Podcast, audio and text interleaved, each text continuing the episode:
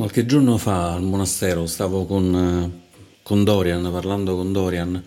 Dorian è responsabile del gruppo, del gruppo di meditazione di Locanata in, in Abruzzo, un altro dei gruppi associato al Santo Cittarama. Mi diceva che lui, più che di insegnare, gli piace dire che lui racconta le sue cose alle persone. E ho detto, vabbè, che, ma che intendi per raccontare le tue cose? Ci racconto le mie cose e l'effetto che, che, mi fa dal punto di vista del Dharma. E ho detto, beh, mi sembra un, un ottimo modo di introdurre, di introdurre, il Dharma. Ed è questa, diciamo, la, la modalità che lui, che lui, trova, che è molto, molto aderente a quello che è il modo delle, della tradizione della foresta di, di insegnare quello che, che, è il Dharma. Allora oggi vorrò raccontarvi anch'io le mie cose, come, come dice Dorian.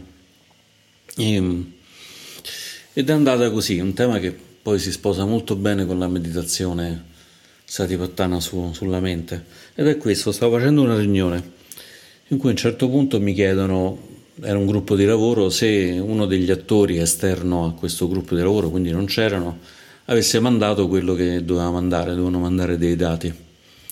E io stavo per partire dicendo no, hanno mandato tutt'altra roba, tutto meno quello che ci serviva. Ma mentre che era partito questo pensiero così, come dire, non propriamente gentile, mh, mm, si è fermato prima che arrivasse alla lingua questa cosa, ho detto vabbè, forse lo posso dire in un altro modo questa cosa. E allora ho cominciato a dire sì, ci hanno mandato dei dati, sono dei dati bellissimi, dei dati molto utili per quello che dobbiamo fare dei dati che ci possono consentire di capire meglio la cosa che stiamo facendo, quindi che è una cosa fra l'altro anche, anche utile a tante persone. E, e quindi insomma ci hanno, ci hanno, molto facilitato in questo e quindi ne siamo del tutto, del tutto grati di, di, questa cosa. Però i dati che ci dovevano mandare, eh, che avevamo chiesto, ancora non ce l'hanno mandati, però fortunatamente hanno mandato quest'altri. E e lì ho finito di, di, parlare, ma la cosa interessante è stata che mentre che, anziché dire mannaggia questi che ci hanno mandato tutto meno, meno il necessario, invece l'ho raccontata in quest'altro modo che mi sembra effettivamente forse più, più gentile, più aderente a, ai principi del, della retta parola, della gentilezza, della gentilezza amorevole. Mi sono reso conto che proprio mentre che parlavo effettivamente mi si è sviluppata gratitudine verso, verso questi, queste persone che ci hanno mandato non le cose che avevamo chiesto, ma altra roba che comunque effettivamente era stata bella, utile. Non quella necessaria, ma senz'altro hanno fatto, hanno fatto un ottimo lavoro, hanno fatto anche un ottimo lavoro per, per, per, raccogliere quei dati, perdere tempo per portarceli e così via. Mi si è sviluppata in cuore una gratitudine che all'inizio non c'era assolutamente. Anzi, nel momento in cui stava partendo quel missile dalla, dalla testa alla lingua che diceva mannaggia a questi che non ci hanno dato le cose, tutto c'era a meno che gratitudine. Quindi semplicemente con questa osservazione, con questa osservazione che quello che stavo per dire non era particolarmente consapevole, la mente non era ripiena di, di consapevolezza, di, di sati. E All'avvertire questa cosa mh, mm, ho cercato invece di portare consapevolezza a tutta la situazione che è stato di fatto un cambio, un cambio di, di prospettiva.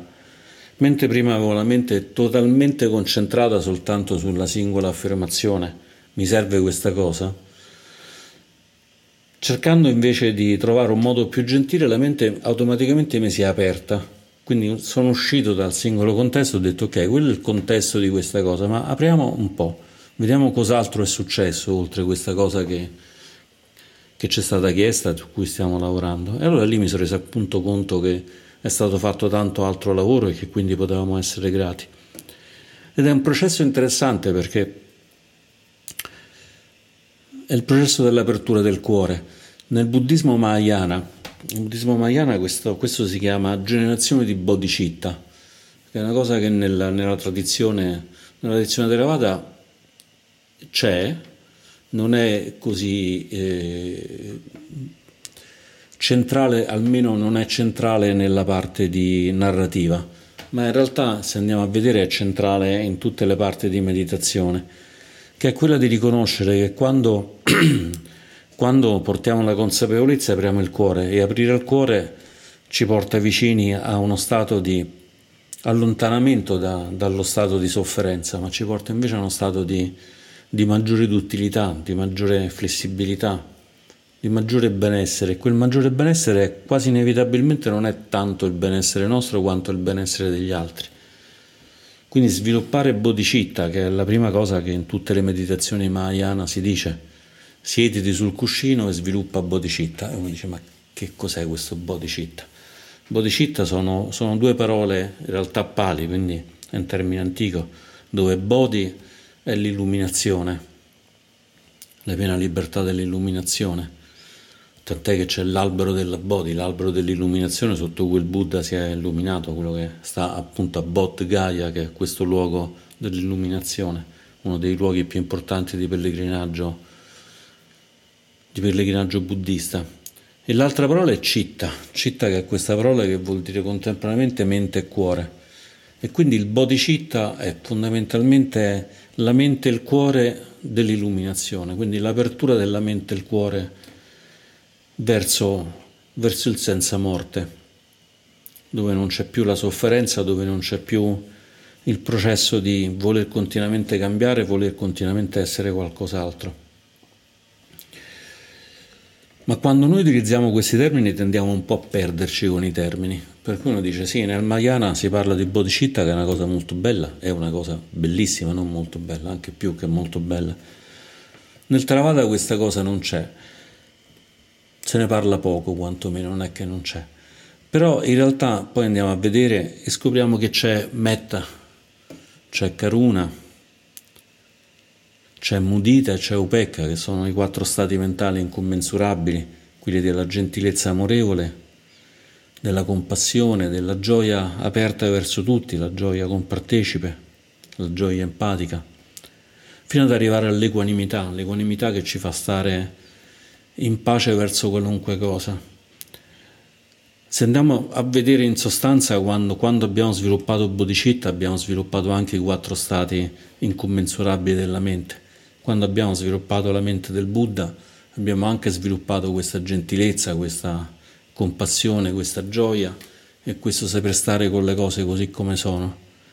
E viceversa, quando abbiamo sviluppato i quattro stati incommensurabili, siamo già, siamo già assolutamente, se li abbiamo sviluppati in modo incommensurabile, cioè senza limite, completamente aperto, stiamo già completamente nella condizione di aver portato la mente e il cuore nella, nell'illuminazione, nella mente a cuore del Buddha. Per cui non ci dobbiamo perdere con le parole. Le parole però ci possono aiutare, ma non ci dobbiamo poi far separare dalle, dalle parole.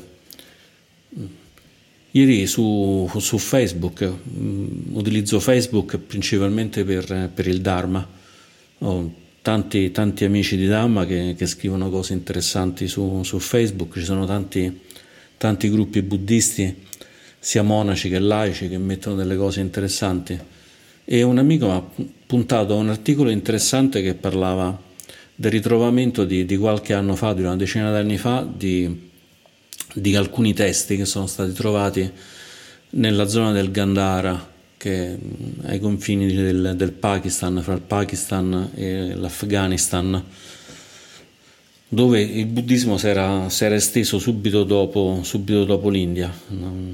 Proprio nei, nei, primi movimenti c'era stato un movimento verso, verso la Grecia, addirittura passando proprio lì.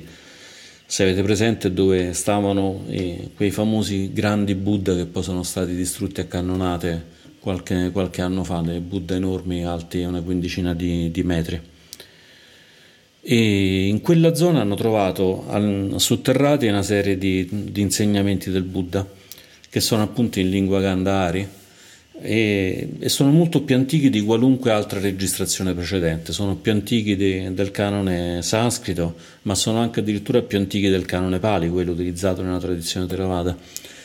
E quindi si potrebbe pensare che questi sono anche più, più vicini all'insegnamento diretto del Buddha.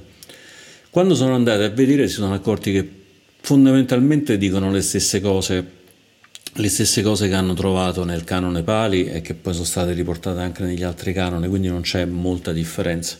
e questa è una cosa buona perché ci fa pensare che quando leggiamo le parole del Buddha nel canone Pali stiamo leggendo qualcosa di molto vicino a quello che il Buddha ha insegnato. Non possiamo sapere se erano esattamente le sue parole, ma possiamo ragionevolmente essere confidenti che erano vicine alle sue parole. Ma una parte interessante è che in mezzo a tutti questi, questi sutta ne hanno trovato una decina che non sono vicini al canone Pali, ma sono invece vicini al Mahayana, Mahayana è quest'altra tradizione, tradizione buddista che punta molto sulla, sulla, compassione e molto sul concetto di vuoto, l'essere vuoti da un sé. Allora è interessante che questa cosa che noi ci aspettiamo, ci siamo aspettati che tradizionalmente fosse successa dopo, qualche centinaio d'anno dopo, questi sono documenti che hanno ritrovato del primo secolo a.C. Invece già precedentemente probabilmente si praticava insieme quello che era il canone Pali e quello che poi dopo è diventato il canone Mahayana. Fra l'altro ci sono proprio, de, hanno trovato una decina di, di, di, sutra, alcuni che sono corrispondenti a quelli della Prajna Paramita, alla, alla, grande, alla grande perfezione della saggezza. E questo, a me piace questa cosa perché queste differenze io le trovo utili, queste differenze di diverse tradizioni ma mi dispiace che vengano considerate delle differenze, in realtà sono semplicemente accenti diversi. È come se un pittore, se Monet facesse un quadro e poi vedesse un quadro di Picasso, probabilmente Monet gioiva nel vedere un quadro di Picasso e Picasso gioiva nel vedere un quadro di, di Monet, perché tutti e due sapevano che in fondo stavano trattando dello stesso argomento, della ricerca della verità. E allora è bello trovare questi, questi, punti di contatto. E un punto di contatto forte è proprio questo, il contatto fra il bodhicitta, che potrebbe essere il quadro di Monet, e quindi di sviluppare questo stato del cuore e della mente dell'illuminazione, lo stato dei quattro, dei quattro stati incommensurabili, le quattro dimore divine, Brahma Viara, di gentilezza, compassione, gioia ed equanimità. Ed è interessante come queste qui ci possono essere utili a livello quotidiano perché in realtà noi siamo soggetti, siamo ai condizionamenti, allora piuttosto che rimanere soggetti ai condizionamenti non salutari, ci possiamo condizionare anche noi da soli con i condizionamenti salutari. Ci accorgiamo che la mente in quel momento non è particolarmente vicina ai quattro stati incommensurabili, alle quattro dimore divine mentre che parliamo ci rendiamo conto che c'è poca gentilezza, c'è poca compassione, magari anche poca gioia, siamo anche un po' tristi e sicuramente non c'è equanimità, tendiamo a essere o verso una posizione o verso l'altra. Appena ce ne accorgiamo ci fermiamo un attimo, tanto è questione soltanto veramente di, di un istante e proviamo a rigirare, cioè proviamo a vedere se questa cosa che mi sta girando nella mente che non sono io, non sono io la cosa che mi gira nella mente, è una cosa che sta lì, è frutto del mio karma, è frutto del karma che mi ha portato qui, che mi ha fatto nascere in questa forma, con questo corpo, con questa mente, ma io non sono questo corpo e questa mente.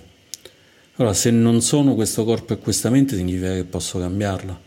Se io fossi questo corpo e questa mente non potrei fare nulla, così sono e così dovrei rimanere, rimarrei statico come una roccia, anche se poi nemmeno le rocce sono, sono statiche e stabili, ma la mente è molto più mutevole di una roccia.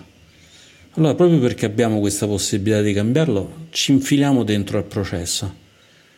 Ci siamo accorti di questa cosa, siamo entrati in contatto con questa sensazione e prima che ci sia attaccamento a quello che andiamo a fare, andiamo a interrompere questo attaccamento perché l'attaccamento poi ci porta inevitabilmente alla sete, alla sete della brama e dalla brama poi, come abbiamo più volte detto come ci ha insegnato il Buddha nel Paticcia Samuppada, dalla brama si passa inevitabilmente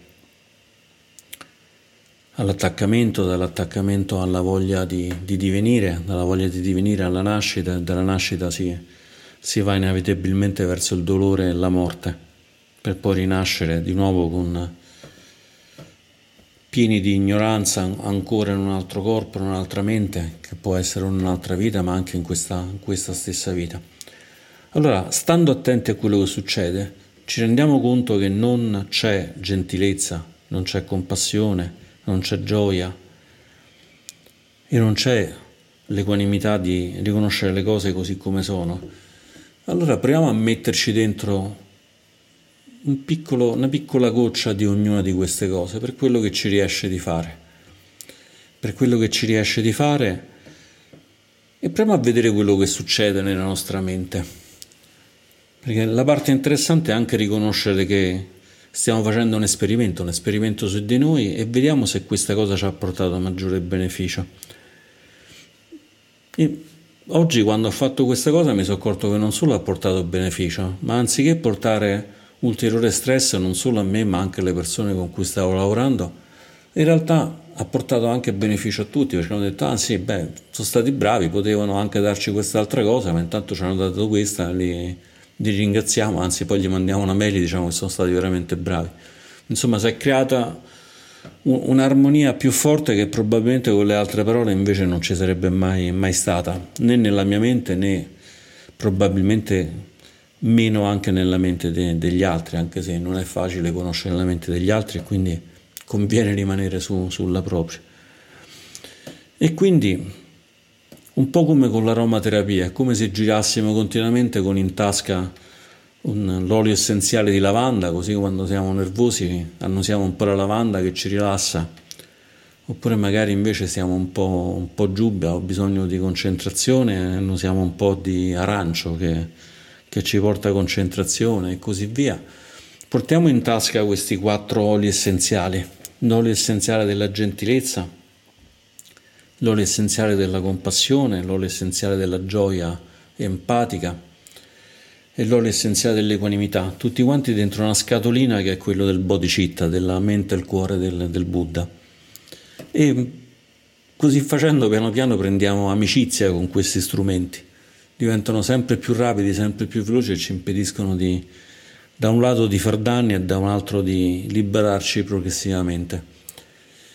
E il bello dell'insegnamento del Buddha è che non è che si può fare soltanto seduti sotto un albero da monaci o da monache, ma si può fare anche durante le riunioni di lavoro o durante mentre cuciniamo o accudiamo i figli e i genitori nella vita di, di tutti i giorni. È una cosa che tutti gli esseri possono fare. E con l'augurio che che queste meditazioni, queste, queste riflessioni possano essere d'aiuto a noi e a tutti gli esseri. Concludo le mie riflessioni per oggi. Grazie.